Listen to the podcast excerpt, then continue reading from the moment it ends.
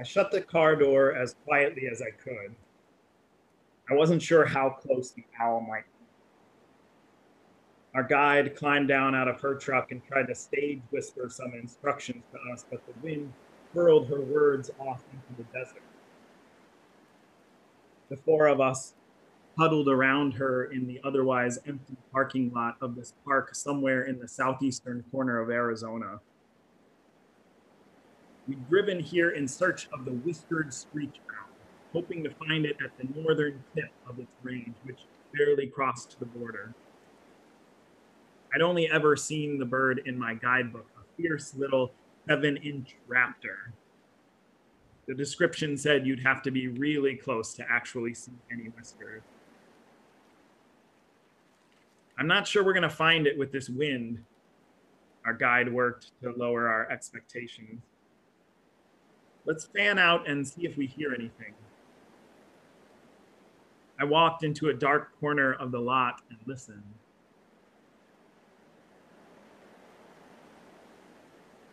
Just wind. Cold wind, and I was dressed for daytime in the desert, not night. A while later, she waved us back and gathered us under a cluster of low trees.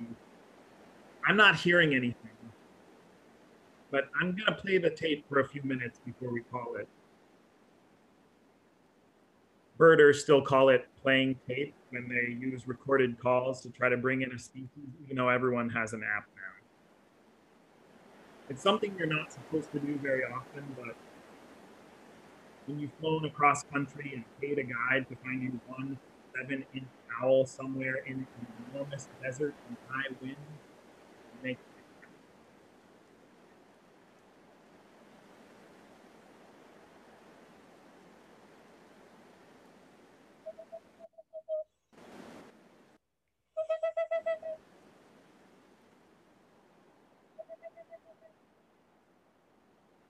My friend Karen and I had been listening to that call for days as we drove around a park in the far canyon chasing rare species.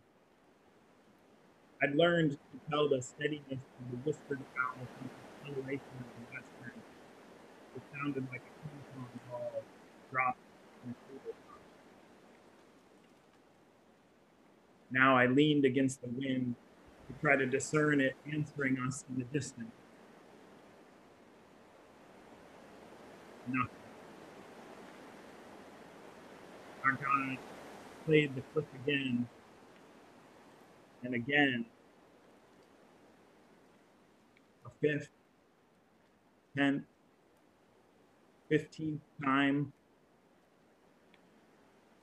I stopped listening for the bird.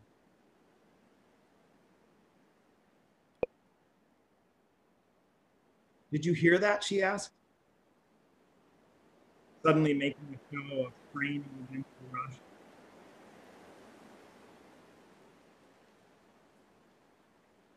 That's him. He's pretty far off. Let me play it again. None of us heard anything. I wondered if it was just a little theater so we wouldn't feel so bad about whiffing on the bird. We could tell ourselves that it had gotten close. Been standing on this cold, gusty hillside for half an hour, and I realized suddenly how absurd it was.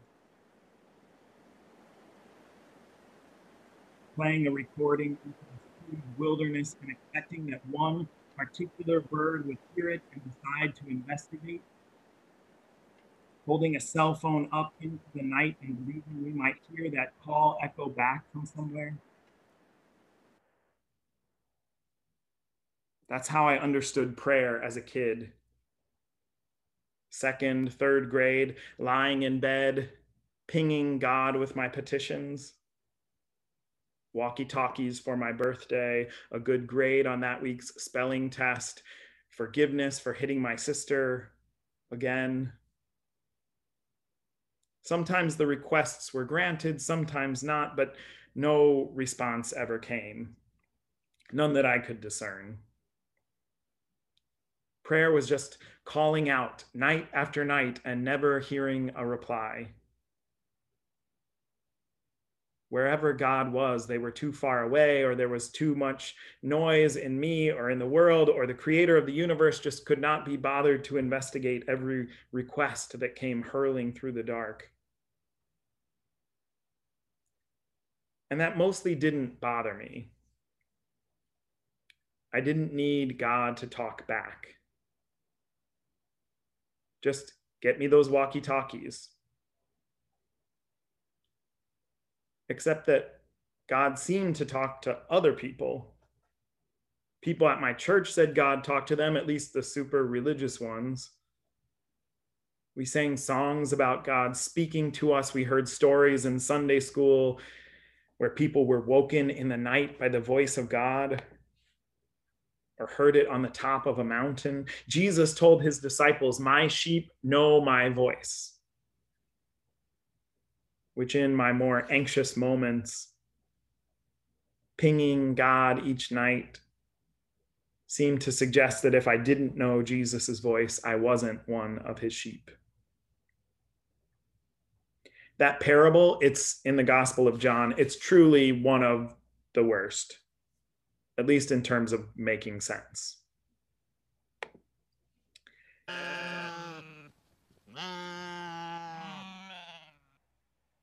It starts with Jesus saying that anyone that gets into the field without going through the gate is a bandit or a thief. But the one who enters the gate is the shepherd.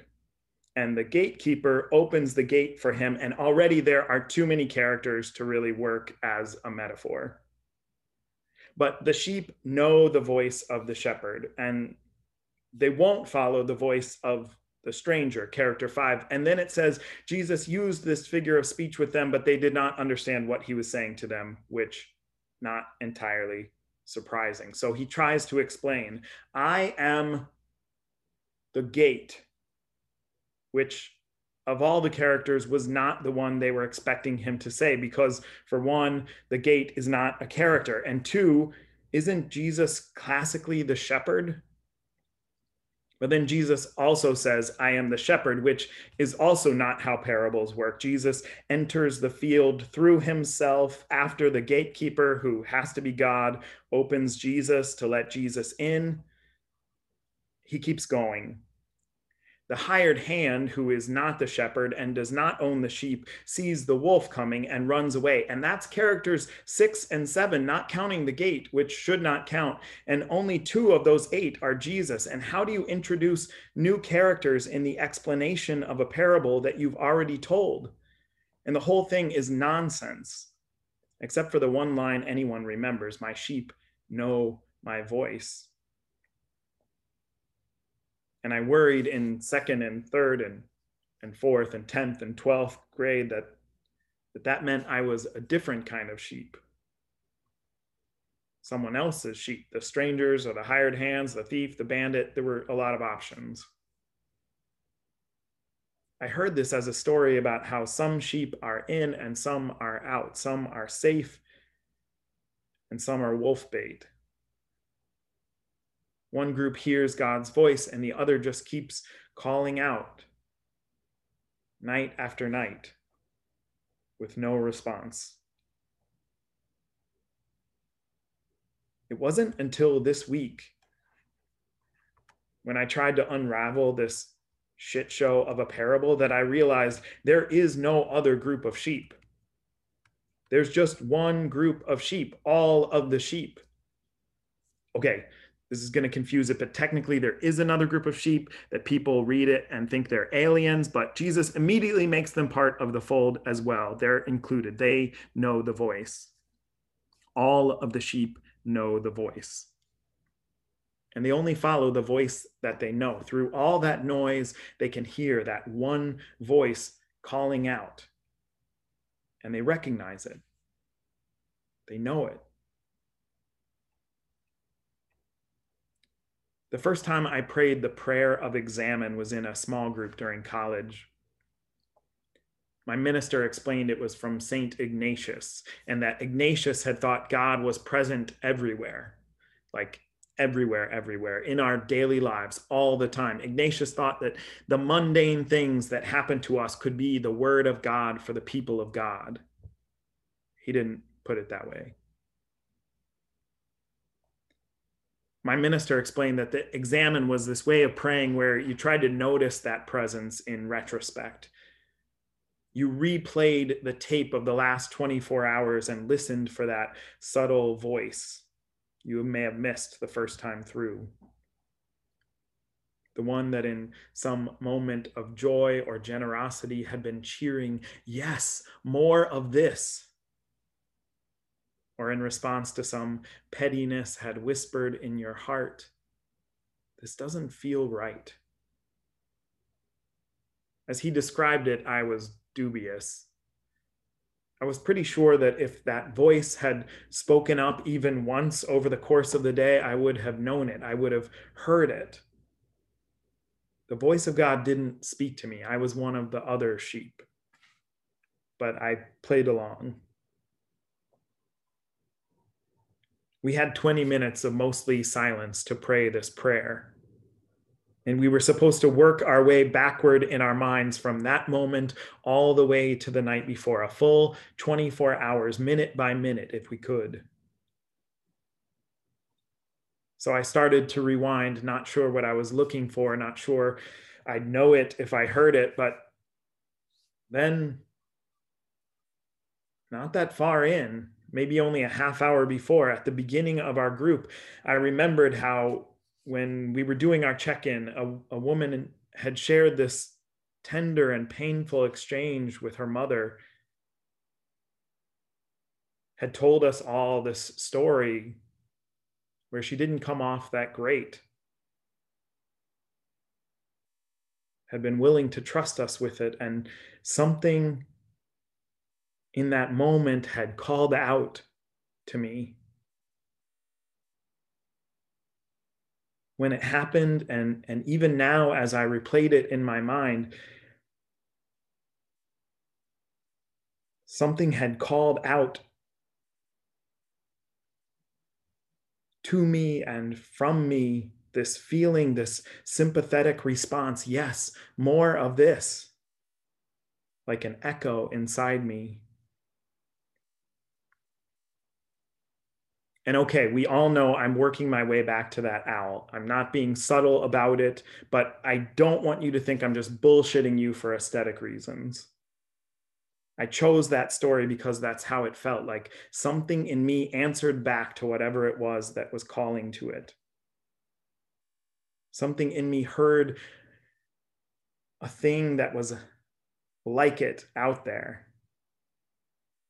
and responded without me even thinking about it without me even noticing it. It responded over and over again as I went through just one day of my life, a day when I had not believed God had spoken a word to me. That voice was there, constant, five, ten, fifteen times.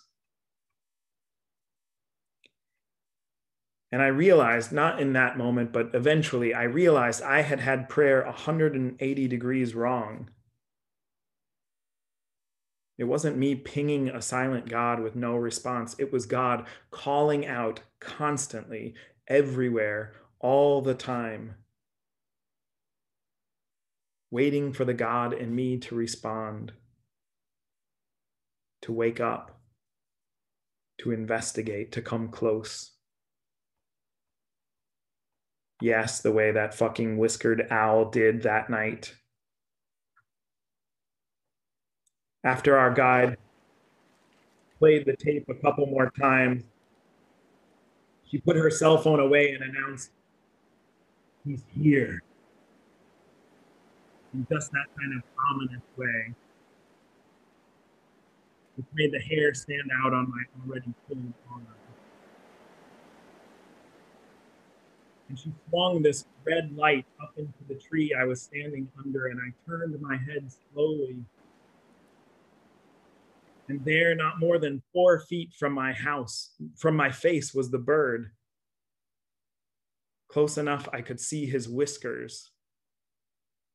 From wherever the hell he'd been in that vast desert on that windy night when we couldn't hear each other 10 feet apart, he'd heard that call and known the voice.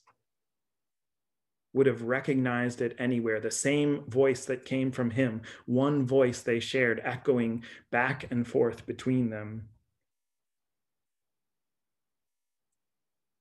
The point of praying the examen, my, my minister said, was to get good enough at recognizing that voice in retrospect that you start to notice it and follow it in the moment that you hear it and let it lead you to the place where you belong, the place you were made for, the place that needs just you. I haven't made as much progress on that as I might have. I hear it sometimes, often by accident. I read a line of poetry or hear part of your story, and that yes voice is too loud to ignore for once or I say the first thing that pops into my head without thinking. And by the time my ears hear what my mouth is saying, I'm in tears. Sometimes it happens. Mostly I'm too lazy or too distracted to get good at it. Instead, I just go around telling people that Ignatius was right. God is in everything. Every last thing. There are no other groups of sheep except aliens, and they're included. There are no other groups of sheep, just in case you've been told otherwise or worried about it in the middle of the night. And Jesus was right, if a little confusing. You know the voice. You recognize it the moment you hear it. Not the thief, the bandit, the stranger, not the hired hand, the wolf, the voice of the shepherd. And I guess the gate, and depending on your theology, maybe the gatekeeper too, but like a little bit different. Anyway, let's call it the voice of love that is calling to you and echoing out from you. That hears the thing like itself and responds in every minute of the last 24 hours.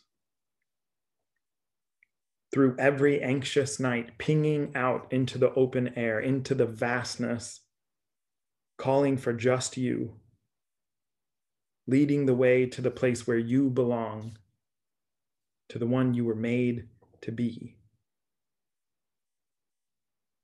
Listen.